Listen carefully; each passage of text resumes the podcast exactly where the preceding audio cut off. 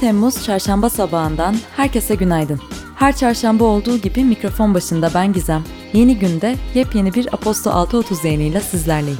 Benim için epey yoğun ve yorucu bir hafta oluyor. Umuyorum durum sizlerde birazcık daha iyidir ve gününüze keyifli başlamışsınızdır.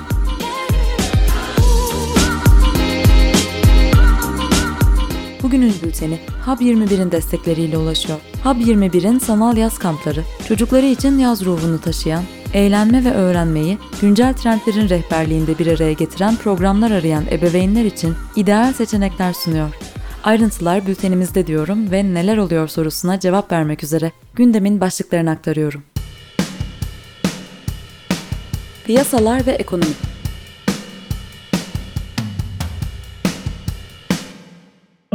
Merkez Bankası verilerine göre Haziran ayında tüketici fiyat endeksi bazlı reel efektif döviz kuru 59,77'ye gerileyerek tüm zamanların en düşük seviyesine geldi. Bu, Türk lirasının reel değerinin tarihi düşük seviyede olduğu anlamına geliyor.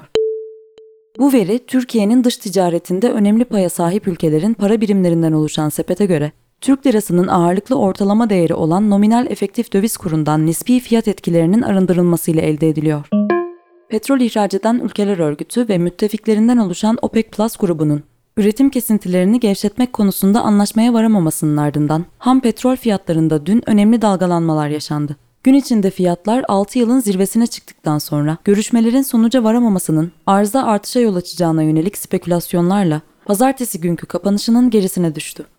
Deloitte'in yayımladığı 2021 Y ve Z kuşağı araştırmasına göre Türkiye'de Y kuşağının %51'i, Z kuşağının ise %65'i finansal durum ve iş olanakları sebebiyle kendini stresli hissediyor. Öte yandan Y kuşağının %83'ü, Z kuşağının ise %76'sı gelir dağılımının adaletsiz olduğunu düşünüyor. İş Dünyası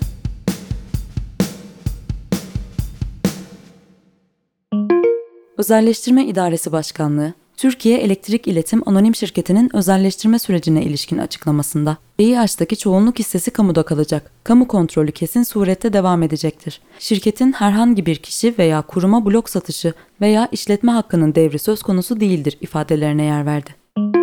Avrupa İmar ve Kalkınma Bankası, Kanal İstanbul projesinin finansmanına dair bir talep almadıklarını belirtti. Proje için potansiyel kreditör olarak görülen banka, Euronews'a yaptığı açıklamada henüz böyle bir talep almadıkları için projenin çevresel etkisi üzerinde kapsamlı bir araştırma yürütmediklerini söyledi. Akbank, dün sabah saatlerinde başlayan mobil ve internet bankacılığı servis kesintisi hakkında Twitter üzerinden yaptığı açıklamada sistemlerinde yavaşlama ve kesintiler yaşandığını, ilgili birimlerin konuyla ilgili çalışmakta olduğunu belirterek müşterilerden özür diledi. Çin merkezli ulaşım şirketi Didi'nin ABD borsasındaki hisseleri Çin'de yasaklanmasının ardından %25 değer kaybına uğradı. Çin hükümeti şirketi kişisel verileri koruma kanununu ihlal etme gerekçesiyle yasaklamıştı. Barclays, kripto para borsası Binance, kredi kartı ve banka kartı ile ödeme yapmayı durdurdu. Birleşik Krallık merkezli bankaya Twitter üzerinden cevap veren Binance, ortaklarımızın endişelerini karşılıklı diyalogla giderebiliriz ifadelerine yer verdi. Politika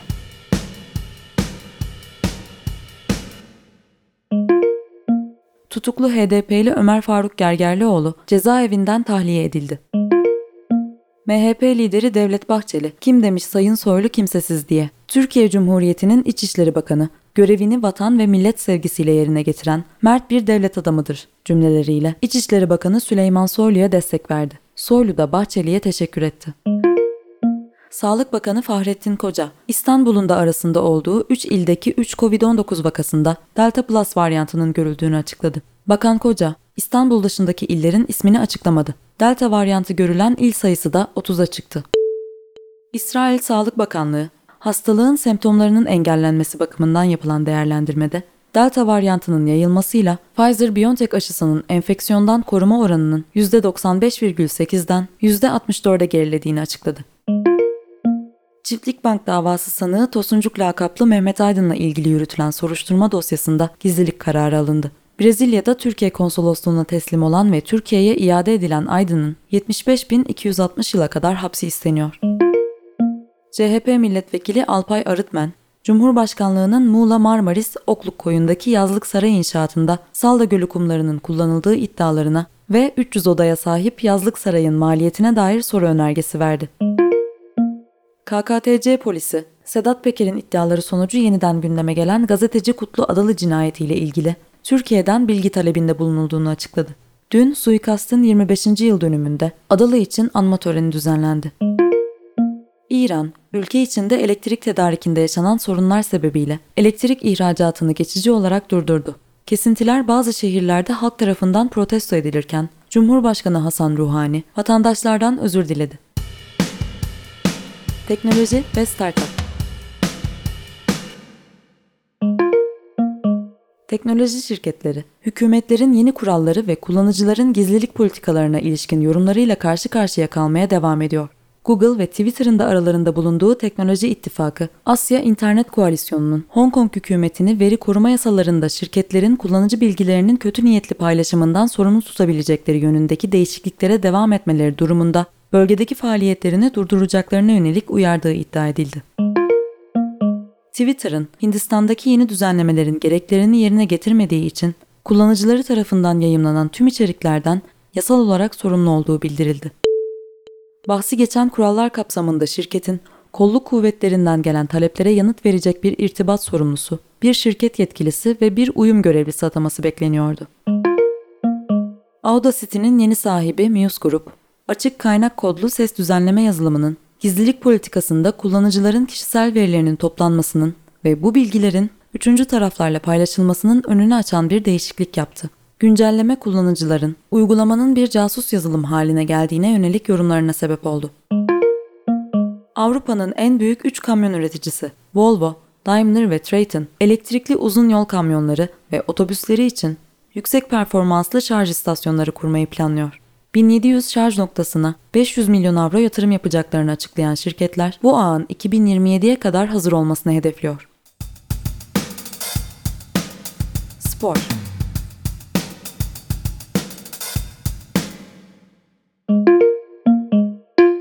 Milli yüzücü Merve Tuncel, İtalya'daki Avrupa Gençler Yüzme Şampiyonası'nda 800 metre serbest stil elemelerinde Avrupa Gençler Rekoru kırdı. Milli yüzücümüz Derin Toparlaksa, Rusya'da düzenlenen paletli yüzme büyükler dünya şampiyonasında 1500 metrede şampiyon oldu.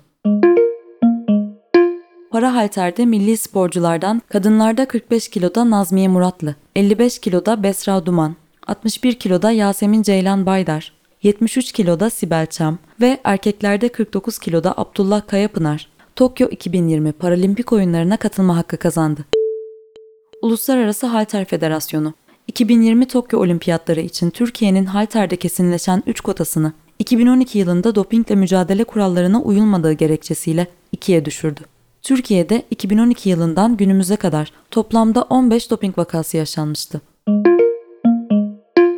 Beşiktaş, Atiba Hutchinson ve Gökhan Töre ile 1, Necip Uysal'la 2 ve Utku Yuva Kur'an'la 3 yıllık sözleşme imzalandığını duyurdu. Ayrıca Galatasaray, Arda Turan'la 1 yıllık sözleşme imzaladığını açıkladı. Lokomotiv Moskova, Ralf Rangnick'i spor ve gelişim direktörü olarak 3 yıllığına takımın başına getirdiğini duyurdu. Formula 1 ve MotoGP, kısıtlamalar ve lojistik zorluklar sebebiyle takvimlerinde yer alan Avustralya Grand Prix'sinin gerçekleşmeyeceğini açıkladı.